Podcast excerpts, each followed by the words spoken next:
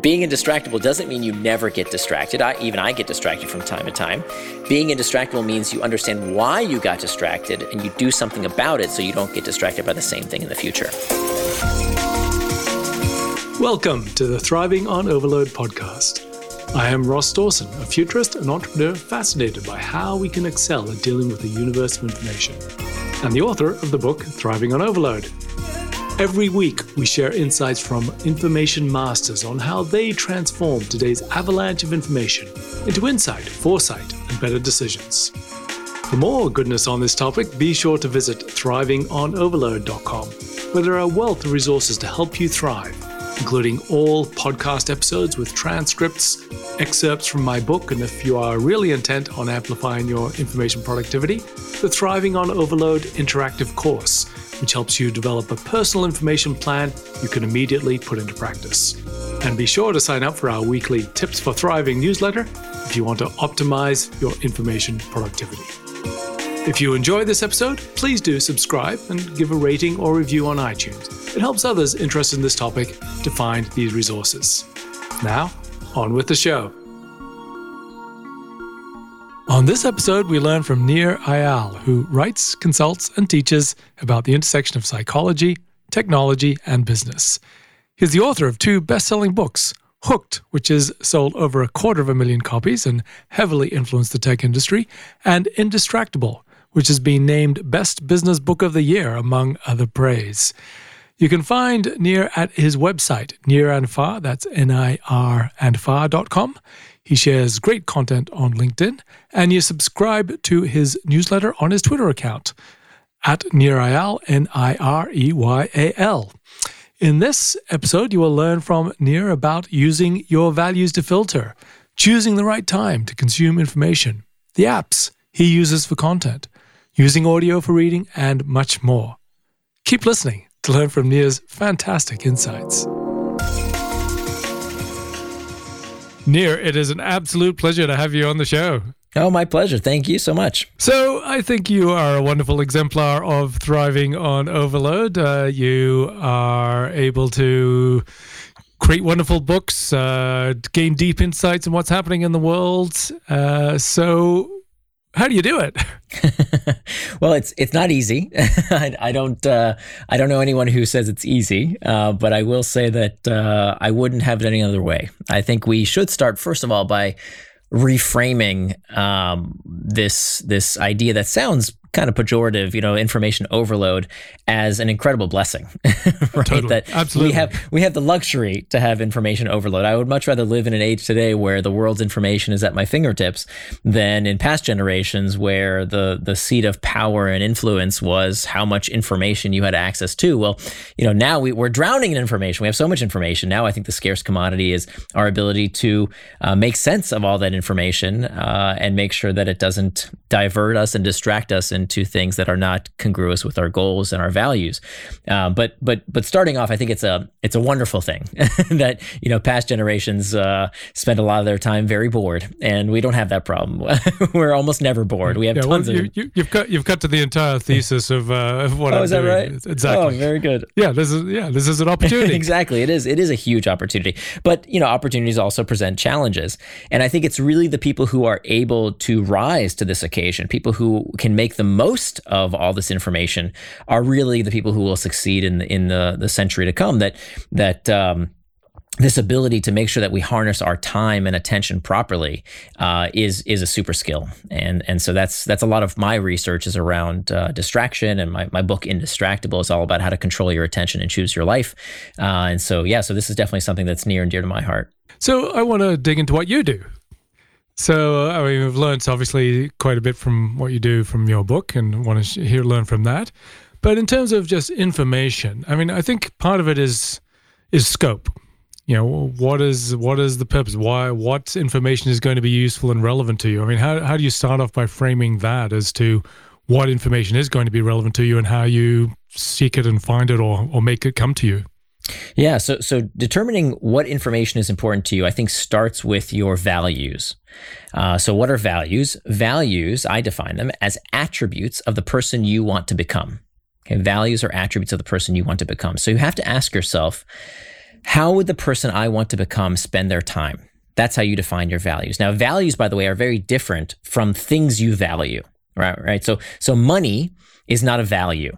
Okay, why? Because money can be taken away from you. Money is a thing you value. It is not your values, right? So, uh, however, um, you know, the, the idea of, of, of being a dependable person, uh, being honest, being someone who lives with integrity, those are things that can't be taken away from you. Those are values. And so we have to start by turning our values into time. So when we ask ourselves, how would the person I want to become spend their time? I like to use these three life domains of starting out with you. You are at the center of these three life domains. If you can't take care of yourself, you can't take care of others, you can't make the world a better place. So you have to start with you.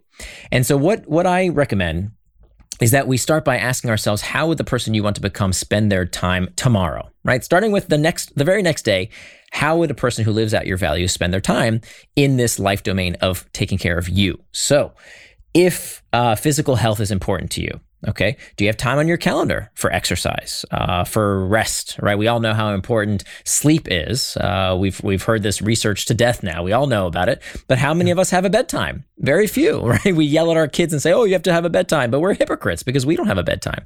So making that time for prayer, meditation, video games, whatever it is that's important to you, has to have that time on your calendar. Namely, this time that you spend consuming information. I think for yes. the vast majority of people, it seeps into whatever cracks of time we have in our day whenever we feel bored, whenever we feel lonely, whenever work gets too hard. That's our escape well, I'm doing something good for myself. I'm I'm reading the news. I'm checking on a newsletter. I'm you know going through uh, email, and we think that's something productive, but it is a distraction if it's not what we plan to do with our time. Because remember, the opposite of distraction is not focus. The opposite of distraction is traction. Traction is any action that moves you towards your goals, towards your values. Distraction is the opposite, anything that moves you away from what you said you were going to do. So that's why it's so imperative to start with the time that something takes. So uh, dealing with information overload, as you say, doesn't start with what do I want to consume? It starts with when do I want to consume? Yes. When in my calendar will I make time to consume this information. Now, why do I say that that's so important? Because I'm forcing a constraint. That when people say, you know, what do I want to do with my time? Oh, I want to write a book and I want to have a huge, you know, a, beautiful family relationship and I want to have a big business and I want to uh, make sure I'm up to date on all the news in the world. Well, you can't do it all. You only have 24 hours in a day. So what you have to do is to make trade offs and you can only make trade offs when you impose constraints. So by looking at your calendar and saying, okay, I want X amount of hours with my family. I need to do work for this many hours in the day. I want this much time for prayer or meditation. I want this much time for whatever else it is. How much time do I have left to do this important thing that is consuming information? So, starting from that, starting from that constraint, you will have to give something up. There's no way you can do it all. You just you, do, you only have 24 hours. Everybody does. So by doing that, you will allow, uh, you will understand how much time you even have and what you might find is a lot less time than you think, right? So maybe if you're lucky, you have an hour or two uh, to, to, to consume information. So that forces you to be very frugal with your time. You know, I, I, I often say that people are stingy with their money and generous with their time, and it should be the exact opposite. We should be generous with our money and stingy with our time because we can always make more money. You can't make more mm-hmm. time. So you have to start by asking yourself this is a non renewable resource. Your time in your day has to be accounted for first. So by saying to yourself, hey, look, after all my other priorities and values, I only have 45 minutes in a day to consume information. Okay, what can I consume that provides 45 minutes of, of information that is actually valuable enough to warrant that, that time allotment? So that's the first place to start, I think. And so for you, what uh, time do you allocate when? Yeah, so so I typically do it uh, in the morning, uh, where I have time when I, I go through my email. Uh, I have time booked in my day to, to go through email, an hour and a half of, of email per day, and I also have thirty minutes of going through my. I have a separate you know uh, uh, uh, folder. I use a product called Sane Later, which is a wonderful product that will sort out the important from the less important information, this, the, the kind of emails that you need to respond to versus the kind of emails that you simply consume. And so for about 30 minutes of my day, uh, I have time on my calendar when I go into this folder and I look through these, these various, you know, news sources and places that that, that I want to uh, consume this information. But I, I, use a little trick that I talk about in my book, Indistractable, uh, that I do believe in multitasking. I know that this is killing a sacred cow, that everybody in the productivity spaces tells you you can't multitask. That's not true. You absolutely can multitask as long as you multi channel multitask. So, what we can't do is receive inputs of information on the same channel at the same time. You can't listen to two podcast episodes, one in each ear. You can't do two math problems at the same time. Uh, you can't watch two television screens at the same time because you're using the same channel. But you absolutely can multi channel multitask as long as the information is coming through different sources. So, what I do is I have 30 minutes of my day for uh, for for uh, deciding what's worth consuming. So I open up you know the the the New York Times Daily News Digest. I open up the I subscribe to several newsletters. I open those up. I don't read them. I don't read them. I save them. So immediately when I see an article that I want to read, I have a rule. I never read articles on my web browser. I immediately save them to this wonderful app called Pocket. Now, Pocket will scrub out the text and leave you uh, instead of all those link baity headlines and all the links and all the stuff that will distract you it just gives you the text in the app okay? Then i use multi-channel multitasking as the reward for doing something i don't really want to do in my case it's exercise to reward myself with these articles read to me so you can have this app Pocket read these articles to you while you're doing something else. So while I'm in the gym, this is called temptation bundling. This comes from the work of Katie Milkman. And she she has this these studies where she finds that you can actually use a reward in one area of your life to help incentivize you to do something else that you don't really feel like doing in another area of your life. So I like exercising. I don't love it, but it's an extra boost of motivation to be able to listen to these articles while I'm in the gym exercising. So or taking a walk. So that becomes the, that how I use this multi-channel multitasking to consume this information while I'm doing something else. So do almost all of those articles you consume in audio? Yes, yes, uh, pretty much 100% of them. Right. So, so obviously it's not as if you've got uh, dozens of articles you're uh, every day because Oh no, I, I get through probably 30 40 articles a day oh, right. during during my uh, exercise session. And how long does that last? About an hour. Okay, well, so you do uh, put it on faster than normal speed? Yes, definitely, definitely. I, I use another app called Voice Dream, which works with Pocket, and it reads. It has these great uh, text to speech voices that read. Uh, I, I think it goes up to like 800 words a minute. I can't listen to 800 words a minute, but I think I, I think I listen at like 600 words a minute, uh, and it's it's fantastic. You can get through a ton. You know, because many articles are fluff, right? You've got the opening, you've got the closing, the summary, but to get the the the new information, uh, it, you can you can listen to it pretty quickly.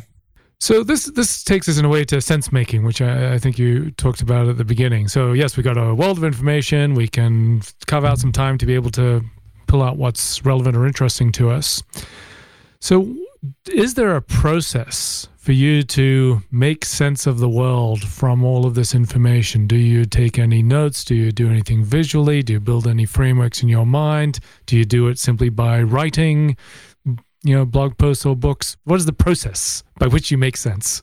So the first pass will be to just listen to these articles as we just described but if it's something that I feel like I want to uh, dive deeper into, if it's a particularly good article that maybe is relevant to something I'm actually working on in the moment, or something I might think I might work on in the moment, I email that article back to myself. So it goes from, let's say, this email newsletter. So my job is to just, I read the headline and I immediately send it to Pocket. I don't read the article itself.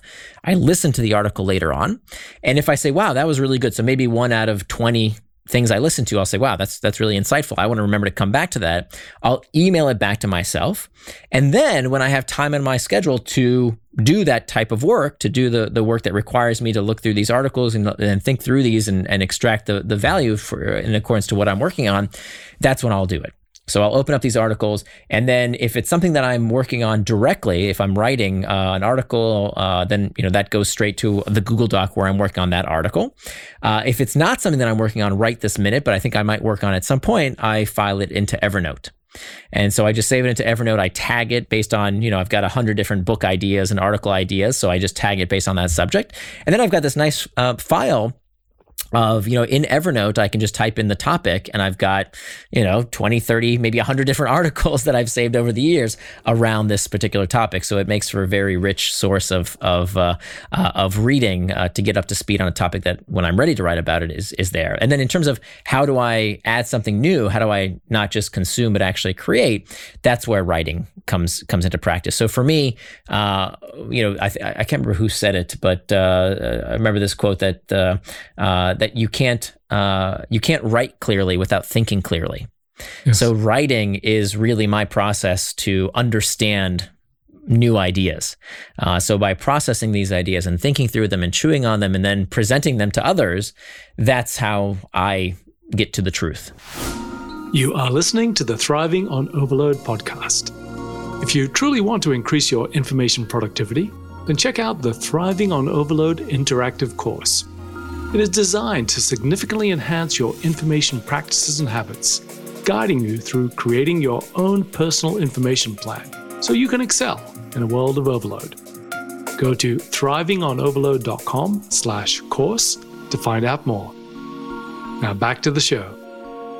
I think one of the interesting nuances in what, in what you described is choosing those tags. So you've got like 100 tags. This could be a book idea or this theme or this topic or this idea. So, how is it that you have developed those that particular array of tags that I suppose you know you can attach meaning to the content you're getting? Yeah, it just comes through the years of of thinking about, huh, that's an interesting topic. It's it's you know what it is. It's um, it's unanswered questions. It's the mysteries, right? So what drives my writing is curiosity, right? I think it was Dorothy Parker who said, uh, the cure for boredom is curiosity. There is no cure for curiosity. That it's really about the unknown. That's what drives me is, is what do I not really understand? What do I want to get, you know, clear in my own head? And it's, you know, those tags come from these areas of, of interest. Uh, and I, I have hundreds of different tags of things that I'm still curious about that I don't quite understand. And so I file them under those tags. Right. And so do these just do these do you relate these back in any way to your values or is this just something which is uh, just emerged in terms of oh this this is interesting yeah, usually it's in terms of uh, either topic areas or sometimes like a book title. if I have a book title in my head that someday maybe I'll write, then I'll have to file it under that that title. Um, or sometimes it's just you know, vague categories, uh, race relations, or neuroplasticity, or uh, behavioral design, or you know, the, the, they might be uh, broader categories, and, and, most of them I'll probably never dive back into. But should I need them, they're there.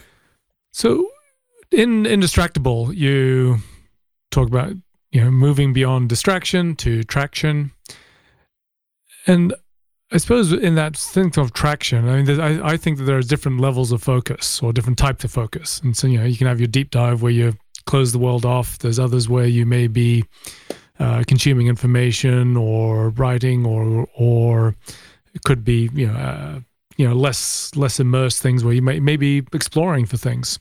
So if you, within this world of traction, do you think about different types or levels or kinds of, of focus or traction?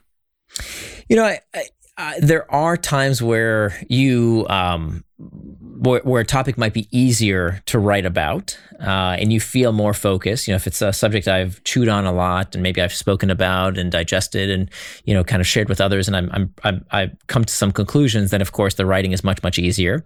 Uh, and then other times when it's a brand new topic sometimes it's a slog right? I really have to think through things and thinking is hard. I think uh, you know many times we we we believe that uh, you can just spout out ideas on on on a on a page and i don't know how to do that right like thinking is really hard work to come up with anything yes. interesting and novel uh, that you're proud of. I think t- you know takes takes a lot of time, takes a lot of thought, and that requires uh, sitting down and doing the work. All right, so I I try not to put a burden on myself to think that I have to reach you know this cloud nine level of focus and flow. I, am not a big fan of flow. Uh, you know this concept by Mihaly Csikszentmihalyi. I think it's really great if you can get it, but it's not a requirement. Uh, I think you know you know this concept of flow, right? Yes. That uh, things have to you know time moves quickly, and uh, you know you, you feel like it's effortless. And I think that's great for some of the things that that Csikszentmihalyi talks about in his book. You know, basketball players playing basketball and surfers surfing. Yeah, okay, great. Yeah, you got into flow because it's fun. Big deal.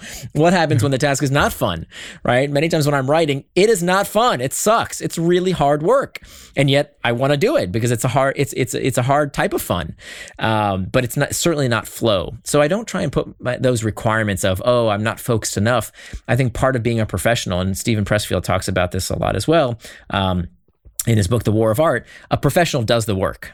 A professional doesn't wait for the muse to strike. A professional doesn't wait to be in a state of flow. A professional doesn't wait to be focused. A professional puts their butt in the chair and does the work. And that's why it's so important to be indistractable, because indistractable uh, teaches you the skills to do this at the drop of the hat to sit down and do the work, whether you feel like it or not. Uh, and that's that's really where we can live the kind of life we want. And it's not just about you know work. It's not just about productive stuff. It's about being fully present with people you love. It's about exercising when you say you will, uh, eating healthfully when you say you will. It's about following through. And so I, I try not to attach any kind of requirements that I'm at you know a certain level to do in order to do the work. I just do the work. right. Right.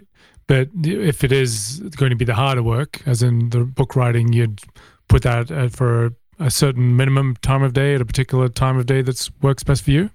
Yeah, yeah. Right now, I do it in the afternoon, so I do it right after lunch. Um, and uh, I like to write from a coffee shop, um, typically, or uh, you know, somewhere. I, I, like a little bit of ambient noise while I'm uh, while, I, while I'm writing. Uh, but I've played around with that. You know, I used to write first thing in the morning, and then uh, I moved to Singapore, and I needed to take calls in the morning, so I don't write first thing in the morning anymore.